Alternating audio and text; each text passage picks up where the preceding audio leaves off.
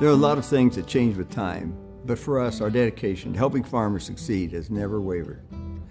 We started Beck's Hybrids with 80 acres of farmland here in Atlanta, and we're proud to now serve farmers in over 15 states, across the Midwest, and the Mid South. The Beck family and Beck's Hybrids, a major player in the ag industry with deep Indiana roots, the largest family owned seed company in the United States. What's behind Beck's success? We'll get the lowdown from CEO Sonny Beck on this edition of the Business and Beyond podcast.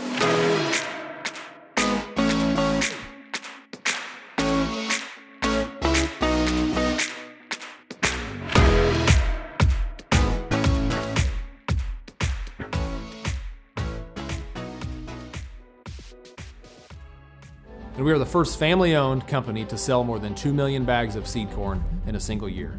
As a grandson, a son, and now a father, I'm proud to help raise the next generation of Beck's leaders and look forward to remaining independent and family owned for generations to come. That's fifth, yes, fifth generation Beck. Corey Beck, already carrying the torch for a legendary Indiana ag family. The Beck philosophy, quality, service, and pushing the needle forward in agronomic research. And I am pleased to be joined on the podcast this week by Sonny Beck, the CEO uh, at Beck's, uh, one of the largest retail, uh, family owned retail seed operations in the entire country. Sonny, how are you? Just fine. How you doing this morning, Gary? G- good, good. I, I, thought I would open up with the most important question of this podcast. That's how about those Purdue Boilermakers? yeah, they uh, they made it a game last night. Uh, my guys, you know, took off like I'd go blow them out. But yeah, any, any of these t- Big Ten teams, I mean, they can come back. It's, the Big Ten is just so good anymore. So uh, yeah, yeah. And as we're taping this podcast, it is the morning after the Purdue Minnesota game at Mackey Arena in West Lafayette. Purdue continues to uh, hold on to that number two national ranking. And uh, hey, Craig, you're a long time uh, board of trustees member there at Purdue. So anytime there's a there's a run like this, it it, it uh, puts the pep in the step of of folks uh, at the school. I would imagine. That's right. Yes, uh, a lot of excitement going on, and uh, you know, with with all the innovation and, and all the stuff that's going on uh, in the research department and, and our discovery park, just filling up with aeronautical kind of things. So it's a it's a, a very high time for Purdue. They're they're on a roll. Yeah, we'll talk about that because innovation at your connection to uh, Purdue, you know, personally and, and and with the company, obviously, and innovation, a theme that runs through all of that. As first of all, since you mentioned it, I'll bring it up too. When you talk about the innovation, the entrepreneurship, uh, the things going on at Purdue and Purdue's connection to economic development uh, in the state and those types of things. Uh, there's been momentum, I think, in that regard for for a number of years, but it seems as though it's it's really kind of reaching a reaching a bit bit of a peak now. Yeah, it really has, and uh, it, uh, some people wondered uh, what would be after Mitch. Mitch got some really great things started, and then uh, Mung, President Mung, now had had been at the university for five years and uh, he even then took a sabbatical and went to uh, Washington, D.C. And I said, you're, you're, you're probably not coming back, are you, Mung? And he said, I guarantee you, Sonny, I'm coming back. I just want to see how the rest of the world works, and I'll yeah. be back. Yeah. So, yeah, uh, yeah he's uh, he's continuing to build on the great legacy that Mitch Daniels had there. Yeah.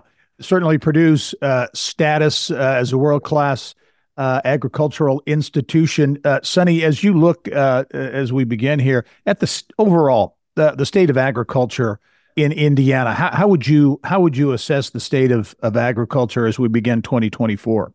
I think it's on a it's on a roll. Also, I mean, doing business in Indiana is is really about as easy as you can as you can get, and, and with our Midwestern values and great Indiana government uh, and legislature that really makes it as easy as uh, as it can anywhere yeah. uh, to do business. And now with the I sixty five corridor, you know, from runs from from Indianapolis to to uh, Purdue and Lock, that's a huge thing over the next 30, 40, 50 years. Uh, it gives a great place for all kinds of businesses to operate in addition to our great ag industry. You know, we don't to forget our great ag industry here in Indiana either because you know, it's over $30 billion uh, money coming in. And so, uh, uh, I I think Indiana's the easiest place to do business, and uh, I think we're on for a great run there. Purdue and other universities here in the state also as you look at that, you mentioned the ag industry, if you will, and it's uh, certainly uh, you know traditional uh, farming uh, a big part of that, but it's it's much bigger than that. Uh, obviously, T- talk about because I think people don't really appreciate the size and scope of the ag industry, uh, the role that innovation plays in that going forward as well. Yeah, so still, there's great Indiana companies. You know, Corteva is located here now and Bayer has a presence and uh, and basically in, in our company and and other than 140 at one time I went to an uh, a seed meeting in my early days and it's 140 people there and, and about 90 of them were uh, in in basically the corn industry and from Indiana. I mean we had a lot of people there. My my father and grandfather uh, started our part of the company in 1937 when Purdue Botany Department says we have this new thing called hybrid seed corn. And anybody, any farmer can come and get their three acres worth. And so my dad and my grandpa both got their three acres worth, as did almost one person from every county at that time. And so it was a great way to uh, to build a business. Other states uh, did not dis- dis- dispose that uh, quite as widely. And so you didn't see as many family owned companies in, in Iowa, for instance, and, and some of the other states. But Indiana was about getting it out and, and letting, uh, you know, a lot of just plain farmers. Yeah. You know, go yeah. after with a seed company if they wanted to. So. Yeah, and I want to talk about the the formation of the company because it's a great, really to me, one of the great entrepreneurial success stories, uh, uh, certainly in our state. Uh, but I was uh, some numbers came out this week or last, just here in the last number of days. Uh, numbers on the the size and scope of the uh, Indiana. ag industry. And one of the things that caught my eye, it indicated there are about 95,000 farmers in, in the state. What caught my eye was the average age of a farmer is 56. Is that a con- concern to you, the age, uh, uh, you know, of farmers and that young pipeline of talent really needing to be filled up?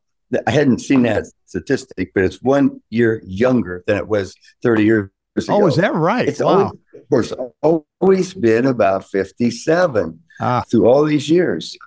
And, uh, but no farmers don't necessarily quit at 65 either, as you well know.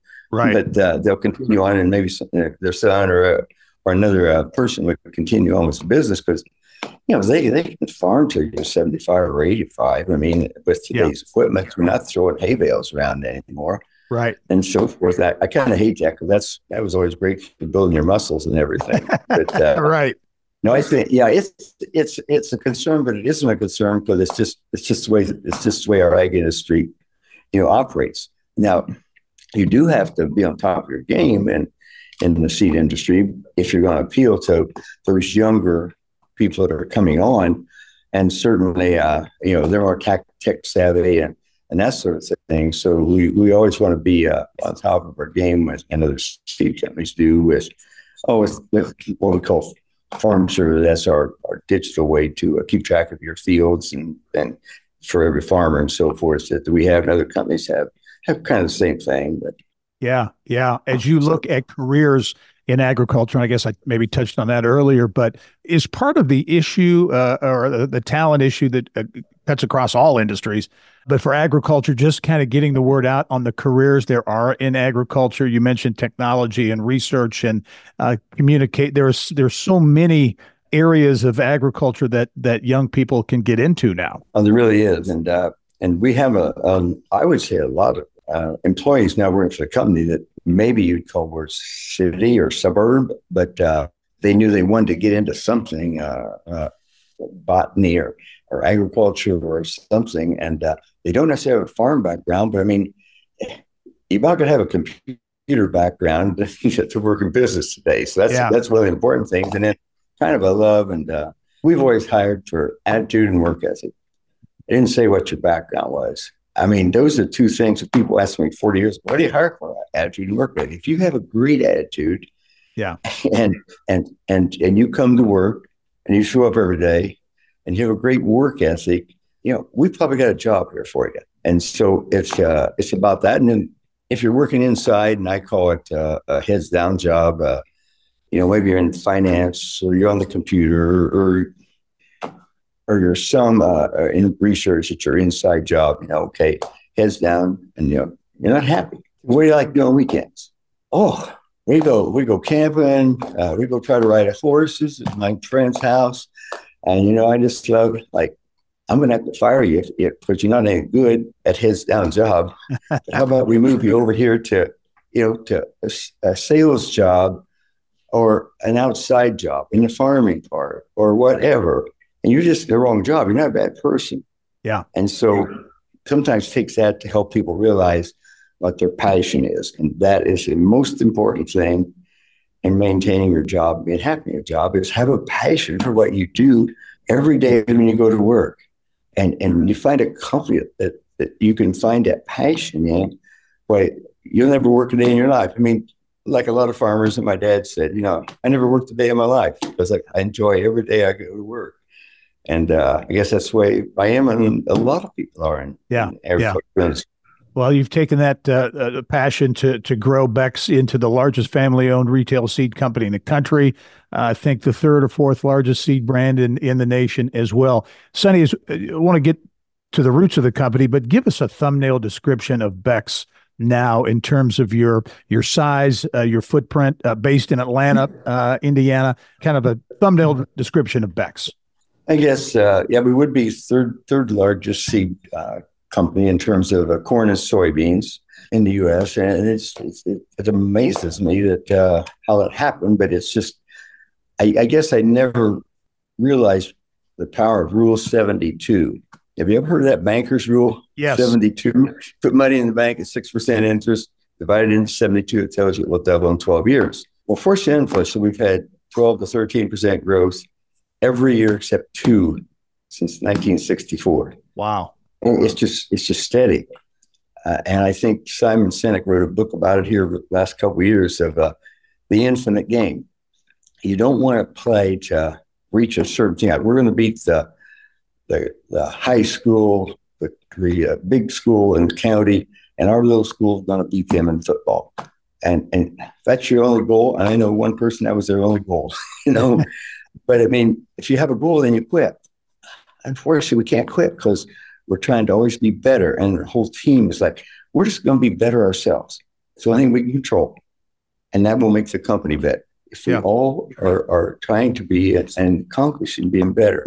And so I think that's what's that's what's made uh, made a difference is we, we have you know, dedicated employees and that comes from, from management and family, you know, you know, recognizing what they do and that that's as important as when I'm hiring, I like basketball, okay? So if I'm hiring a team, I don't want five, seven foot centers.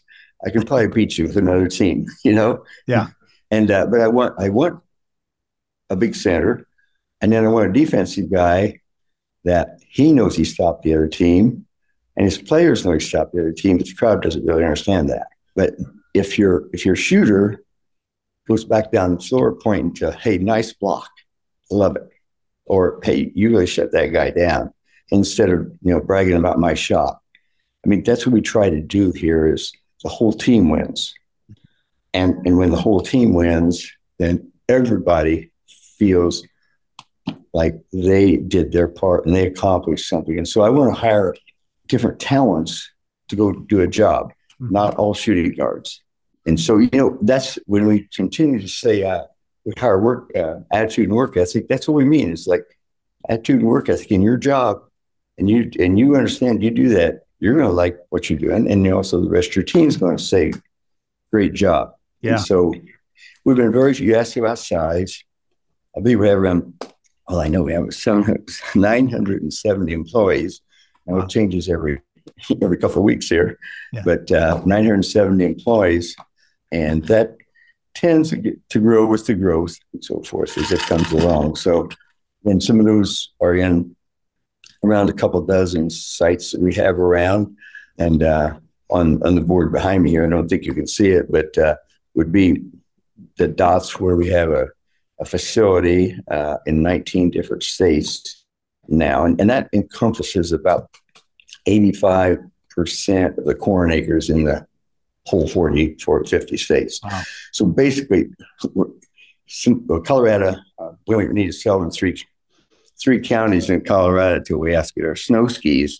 And so then we don't sell much in that territory. So that's kind of, we're just about expanded into most of the good, uh, you know, as a good, good soil. There's two or three states yet can go, but we won't expand until we can do the same job with that next two or three counties as we're doing with our present system.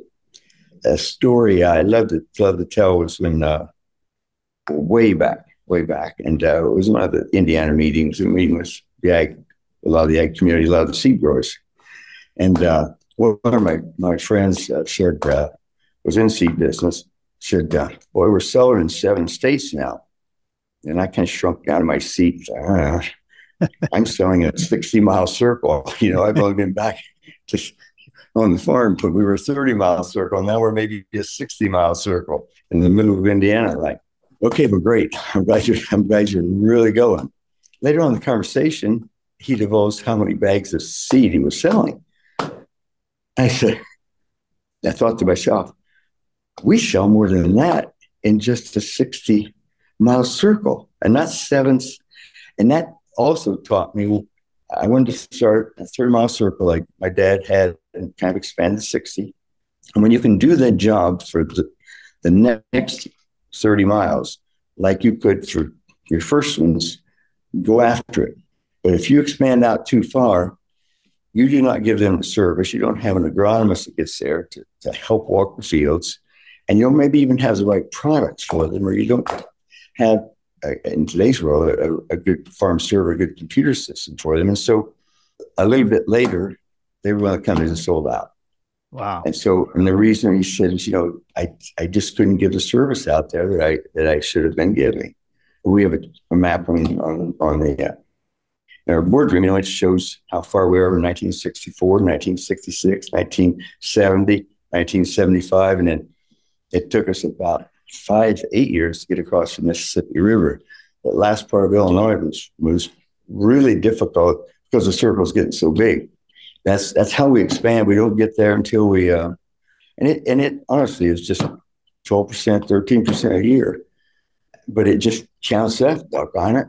Yeah, yeah. So, and, and I think that's uh, noteworthy is that you're very strategic, very intentional about how you grow. And again, over time, you know, keeping the head down and driving forward and and you you know you you grow and and uh, that is part I think of the amazing story of your growth that double digit growth you talk about. We uh, used to say it attitude and work ethic, and about 19 years ago now we said, well, what what are we really? And so we developed on one page 19 things that we aspire to be, we want to be, and then we wrote them out. It took four four typewritten pages. We signed our joint team, which is about a half people. So we said, what are we? You know, what do, what do we aspire to be? So we had 19 things. And we said, no, nobody can remember those. Nobody's going to pay attention to them. Get it down to five. I can throw on one hand. Well, we got it down to six. couldn't get couldn't get right, to five, and also less than one page of describing it. But we call it attitudes and actions, and it's T I I A C P. And that's teamwork, sorry, Integrity. You must have integrity and, and be honest with your, your teammates and with your company, and we will be with you because that ruins any relationship. So innovation, innovate is the next one, TII. And you got to be thinking, you know, when you're in farming or whatever, that they never goes exactly right fertilizer guy doesn't get there with the fertilizer. The seed man doesn't get there with the seed. The weather changes. This field got wet. That one didn't. So you, you got to innovate, I call it, and innovate, adapt, and overcome. And so as you go on down through that that list, the last two are commitment and passion. And and when you find a job, a passion that the person will do on weekends when they go home, outside, inside, whatever, uh, then you've got an employee that will really begin to like what they do at work too. Wow. And so you try to find that for them. Commitment, the one right before that. people think I mean commitment to the company and only the company and all that. And I said, no. Now, if you're going to have a happy life and you're, you're complaining to me about, oh, I'm working 50 hours a week sometimes, I'm working 60 hours a week sometimes. And that's what's ruining my marriage. And I say, excuse me, let's talk about that again. How many hours in a week? Well, let's see, 168 by golly. And you say you're working 50 or 60 hours. Okay, take 60 off. 60 off of that leaves 108 hours. It's what you do with that 108 hours that will affect you in your family life. Now, for me, that's 100 hours. I, I want to adjust that properly for my faith, for my family, and my farming. That's my job. And so you you have 40, 50, 60 hours. So there, you still got 100 left. And with your when you're with your family and your kids, make that the most important thing you're doing.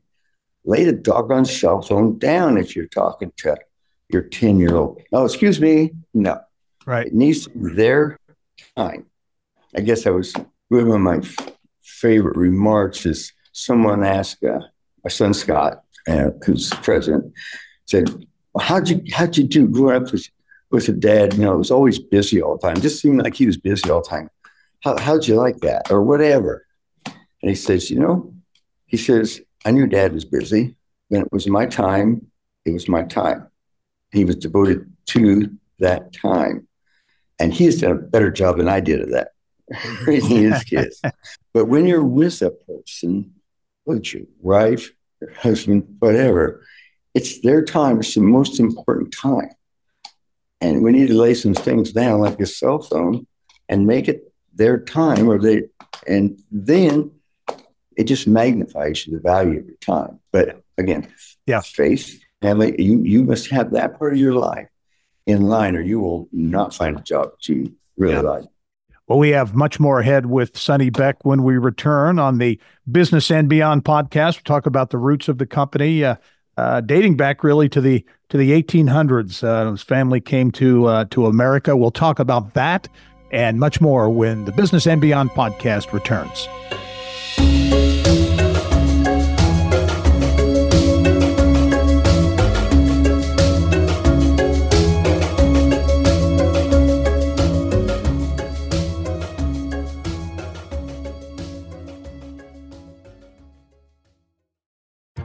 At PNC Bank, we're committed to making a difference in the lives of our customers and communities by helping them move forward financially. As a Main Street bank, we try to do right by our customers with every encounter. Our local teams offer personalized financial advice to help guide you in making the best decision. We're proud to be part of your community. PNC Bank. See how we can make a difference for you at pnc.com. Copyright 2022, the PNC Financial Services Group, Inc., all rights reserved. And welcome back to the Business and Beyond podcast presented by PNC. My guest this week is the CEO at Beck's, Sonny Beck. And, and Sonny talked a, a lot about uh, uh, the, the company present day uh, in the first part of the podcast. Let's talk about the history because I think it's really an interesting story. I did a little, little research. So your family came to America in 18, in the 1830s and there was a tradition of passing on land, right, to each child after they got married. Talk about that tradition, kind of the earliest uh, stages of what would become Beck's. Yeah, certainly. Uh, the family came over, over in 1930, 1834, 1836, settled uh, just south of Tipton, Indiana, on a couple of sections of ground there. Actually, uh, my grandson Corey Beck, when he was uh, in uh, in school at Purdue, he looked up and found the actual ship and the names that were on the ship that came over in those days. And it would have been my great great grandfather uh, who came over. And on there were three teenage kids. And one of them was Francis Beck, who was a teenager. And that name then transferred to my grandfather, Lawrence Beck. And then my father was Francis Beck. And I'm Lawrence Beck, but my mom said that's too long a name for a baby, so she called me Sonny. So that's how I got the name Sonny and so yeah. forth. Anyway, they settled on this two sections of ground, and then whenever children got married, they got 80 acres because that's what a normal farm size was in those days. By the time my grandfather, Lawrence Beck, uh, 1901 got married, there was only 40 acres worth left, 40 acres left. And so he it was cleared. So he sold that 40 acres and came six miles south to where we are between Atlanta and Arcadia, about six miles, eight miles south of, uh, of Tipton itself, and found this 80 acres and bought this 80 acres in 1901 and had to finish clearing it off to make his whole 80. So that's how we got started on the very place that uh, most of our buildings is about 30, 30 acres of buildings now, warehouses and research and everything on that 80 acres. So you hardly recognize it anymore. But that started here in uh, Hamilton County instead of being in Tipton County. So there was at some point, there was a transi- transition, I guess, from traditional farming to growing hybrid seed corn. Uh, right. Sure. And and how did that all happen? I know it's a it's a testament to innovation, creativity uh, as well, and detasseling. I know, and I remember I I detasseled corn when I was a kid. That was a big, big part of it, right? That's right. But uh, a little bit of history why hybrid seed corn is such a big deal. From 1865, if you look back, that's the Abe Lincoln days. Uh, U.S. was keeping records on corn yields, and they were 30 bushels per acre. And my grandfather, in 1901, inherited 30 bushels per acre. And from then until 1937, when hybrid seed corn came out, guess what? It was 30 bushels per acre us selecting open pollinated from just all the genes were mixed up and you never could get one that would stand good that would have yield. And so the hybrid seed form came along. It's changed that 30 bushels per acre in the US. And we had, and from 1737 until 1964, we gained a bushel per acre per year because of the hybrid seed corn. Then we learned, since we had atrazine and some weed controls coming out in the mid 60s, that we could control weeds in this short corn that it took to grow hybrid seed, seed corn. You had to use inbreds and they were short and the weeds would overcome them. we had atrazine. Now we could go back to using single crosses instead of double crosses. So from single crosses from 64 until mid 90s, we gained two bushels per acre per year. Then we come along with weed controls again, and uh, and also rootworm controls and gene and genotypes and and and basically all these inventions, the rootworm control and so forth, and that, that gave us three bushels per acre. Yeah. And now recently we believe we're on four bushel climb because of innovation, quantum analysis. Uh, our quantum analysis just means instead of crossing one hybrid with one inbred with another, and then trying out all 100 outcomes. We throw the information about this father and this mother, this male, this female, into the computer.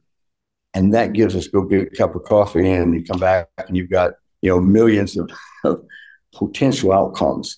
And we pick the best ones out of that and go to the field. So that's the reason we're on a three to almost four bushel per acre per year uh, increase in corn yields in the United States. That's because of this, uh, which the genetics is just getting better because we can make better use of our time using using analysis. And, and those call it AI now. But yeah, we've been on right. that sort of thing for some years here, and we call it quantum analysis because we can look at so many outcomes just by crossing this male with this female.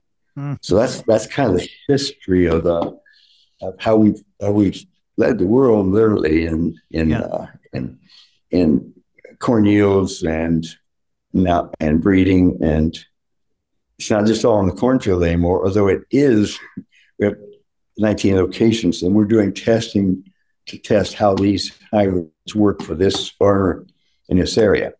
And we don't don't want the hybrid that just goes all across the united states. So that might make us a little bit different. We want to select a regional hybrid that works here in Indiana, and we get over to the darker soil in Illinois. That's a different hybrid. And we get on north to, to where we have less heat units. That's a different hybrid. And then we go on the Delta, and that's a completely different system down there. So we want we want to select hybrids to all those regions as opposed to just saying, well, here's the best one for the U.S. Now go sell it. So yeah. Yeah. Farmers appreciate that a lot to knowing uh, where they can go to the fields and walk and see competitors' corn and soybeans against ours in their own area.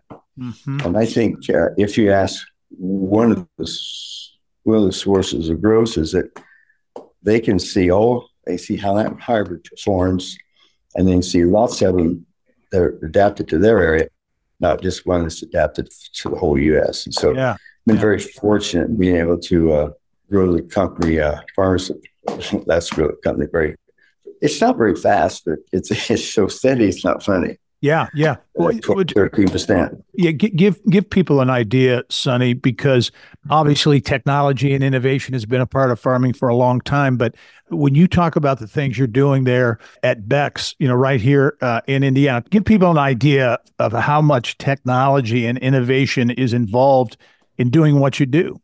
Well, we spend a lot of time with that, but it's, it's and there's a lot of time still in the field, but there's a lot more time, uh, you know, in the laboratories and in, for instance, we're making a cross. We can now harvest that that little grain of corn when it's just like a blister. Think of a sweet corn and just that little bitty blister there. We go in with literally a scalpel and you dig out the okay, most of that's food, but there's a germ right there, a little baby corn. We dig that out at about 11 days after pollination. And we put it on an agar plate, and an agar plate, and in another 10, 12 to 14 days, we will have a plant up here, maybe six, eight inches tall. And we can snip a piece of that leaf. It's growing on an agar plate, and, and then go gene test it, you know exactly what it will do. It just speeds up things so fast.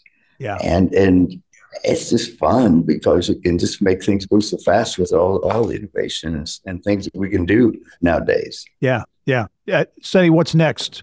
As you look, uh, I know you get you're very strategic about growth. If you've talked about that consistent growth, as you look, uh, you know, going forward, is there a, a next uh, big thing or a next push at Beck's?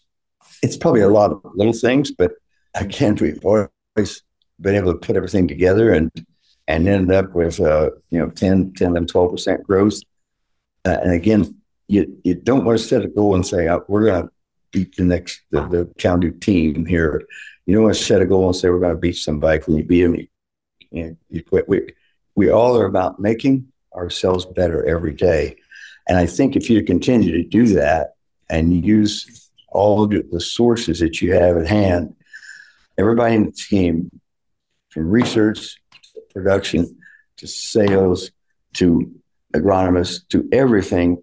Understanding it takes everybody doing their best to make this work, and everybody understands that it's not the plant breeder, it's not it's not the salesman, it's the whole team. And and if if companies will adopt that method, I believe you can grow any industry or any company. If we trust each other, it's TIICP, integrity. One of the biggest things that get you fired here would be not being truthful, not being truthful, or maybe stealing something. Just, there's no question about that. So I don't believe, I, I said this for you, that I don't believe in putting the fence around it and locking things up. I just believe in locking people up that don't believe like I do.